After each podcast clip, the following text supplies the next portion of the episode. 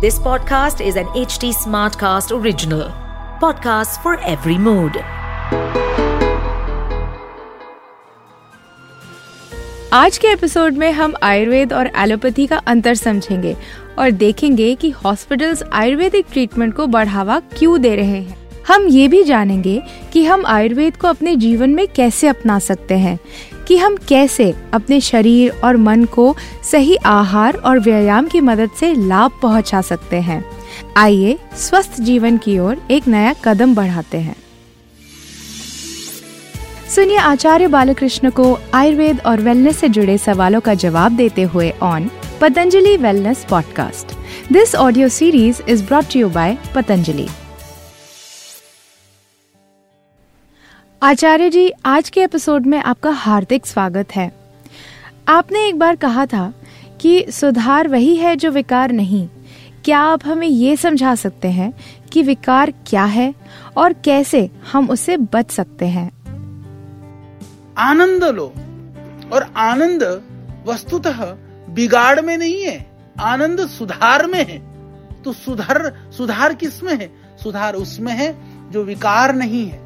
जो बुराई नहीं है, जो अभक्ष्य नहीं है, जो असामाजिक नहीं है, जो अमर्यादित नहीं है, यही तो सुधार है। तो इसको करने से, नहीं तो कहते ना, आदमी एक एक वासना जब एक लालसा आदमी की जग जाए ना, उसको पाने के लिए पूरी जान लगा देता है। और होने के बाद परिणाम को सोच करके फिर ज़िंदगी भर दुखी रहता है। तो भाई ऐसा करो ही क्यों? मतलब कि पाने के लिए भी पूरी समय के रोवा दी और पाने के बाद फिर और सत्यानाश। तो इससे बचिए, चाहे हमारे युवक हों, युवतियाँ हों, चाहे कोई भी हो, क्योंकि कई बार लोग कहते ना, बिगड़ने की आयु नहीं होती। तो सुधरने की भी नहीं होती है तो इसलिए हम कभी भी अच्छे बन सकते हैं। जी, मैं आपकी बात से बिल्कुल सहमत हूँ। यदि बिगड़ने की उम्र नहीं होती तो सुधरने की भी नहीं होती है। हम कभी भी बेहतर बन सकते हैं। अब मेरा आपसे सवाल ये है कि बड़े बड़े हॉस्पिटल्स में हम आजकल देखते हैं कि आयुर्वेद के विभाग खुल रहे हैं। क्या आप हमें ये समझा सकते हैं कि आयुर्वेद और एलोपैथिक ट्रीटमेंट में क्या अंतर है? और क्यों आजकल हॉस्पिटल्स आयुर्वेदिक ट्रीटमेंट्स को प्रमोट कर रहे हैं? जो विज्ञान को मानने वाले, यानी कि जो मॉडर्न मेडिकल साइंसेस को जो पढ़े हुए और जो अपने फ़ील्ड के बड़े बड़े एक्सपर्ट हैं, वो लोग भी हैं। और आज एक सिरे से तो वो लोग योग और आयुर्वेद की बात भी करने लगे हैं। इसका मतलब उसमें दम है, उसमें सामर्थ्य है। तो वो लोग योग आयुर्वेद की आज बात करने लगे हैं। और बड़ी बात, आज बड़े बड़े जो एलोपैथिक हॉस्पिटल्स हैं, उन हॉस्पिटल में आयुर्वेद का अलग से विभाग खुल रहा है, पंचकर्म का खुल रहा है। योग के लिए आज जो है, वहाँ योगाचार्य रखे जाने लगे गए हैं। बड़े बड़े होटलों में स्पा और बड़े बड़े होटल में आज कहते हैं हमारे यहाँ योगा भी होती है। आज कहते हैं हमारे यहाँ पंचकर्म भी होता है। इसका अर्थ क्या है?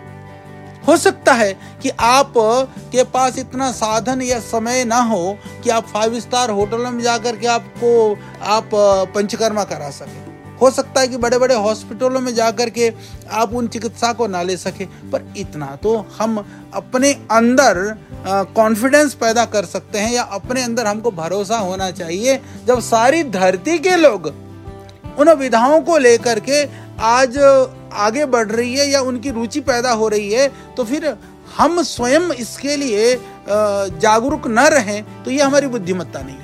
आप सोचिए ना कि एक बड़े से मॉडर्न हॉस्पिटल है, बिल्कुल फाइव स्टार नुमा हॉस्पिटल है। वहाँ भी अब एक योग और आयुर्वेद का एक विभाग, एक कहीं ना कहीं एक उसका शुरू हो गया है। इसका अर्थ यह है कि वह जीवन में इग्नोर करने वाली चीज़ तो नहीं है। तो आपको आपको फिर उसको कैसे अपनाना है? तो जो उनमें लिखा हुआ है। भाई, आयुर्वेद जैसे मैंने कहा, पैथी नहीं है पैथी नहीं तो आयुर्वेद क्या है कि जो लिखा है, उसको जीवन में उतारो। प्रतिदिन जीवन में आप उसको धारण करो, वही आयुर्वेदोक्त जीवन है।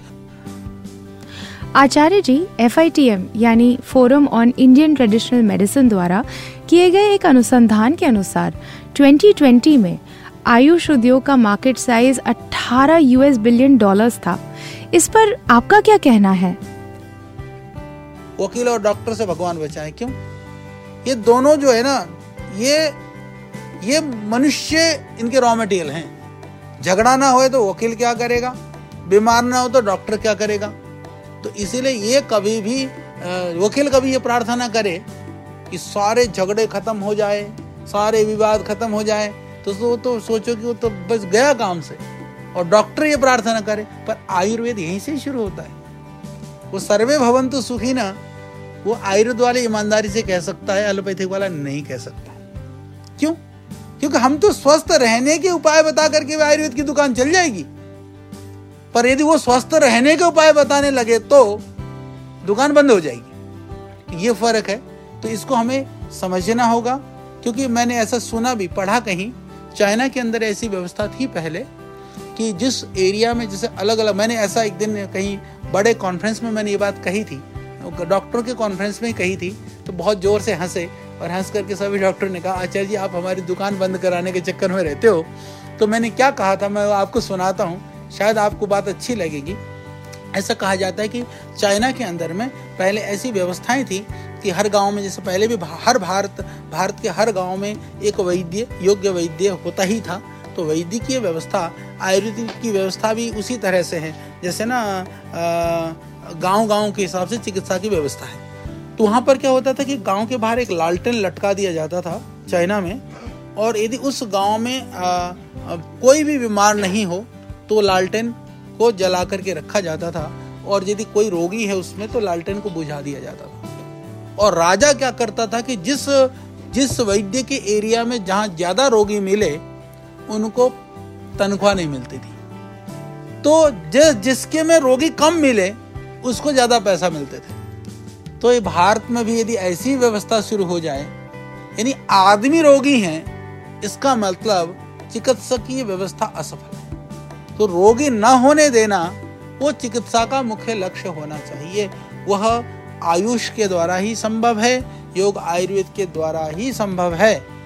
तो इसके लिए हमको जागरूक होना होगा, सचेत होना होगा, और उसके लिए हमको प्रयास भी करना होगा। और धरती में जैसे मैंने कहा कि कोई ऐसा आदमी नहीं है जो ये कहे कि मैं योग को नहीं मानता। हम्म। आयुर्वेदा के अनुसार सुबह के समय क्या क्या क्रियाएँ करनी चाहिए? और ये क्रियाएँ किस प्रकार हमारे शरीर और मन को लाभ पहुंचाती हैं? आचार्य जी ये बताएँ। आयुर्वेद कहता है कि सुबह उठ करके पानी पीना चाहिए। आयुर्वेद कहता है कि सुबह उठ करके एक्सरसाइज करनी चाहिए। आयुर्वेद कहता है कि सुबह उठ करके दंत धावन करना चाहिए। आयुर्वेद कहता है कि सुबह उठ करके मालिश करनी चाहिए। आयुर्वेद कहता है सुबह उठ करके मुँह में पानी भर करके कुल्ला करनी चाहिए। तो ये जो जीवन के लिए जो आयुर्वेद कहता है कि समय पर बड़े हुए नाखून काटनी चाहिए। तो आप कहोगे मैं तो नाखून काटता ही नहीं। बन जाओ बंदर। हाँ कुछ तो मिलते हैं आजकल। बहने तो शौक में बढ़ाती हूँ मैंने देखे, पर भाई लोग भी।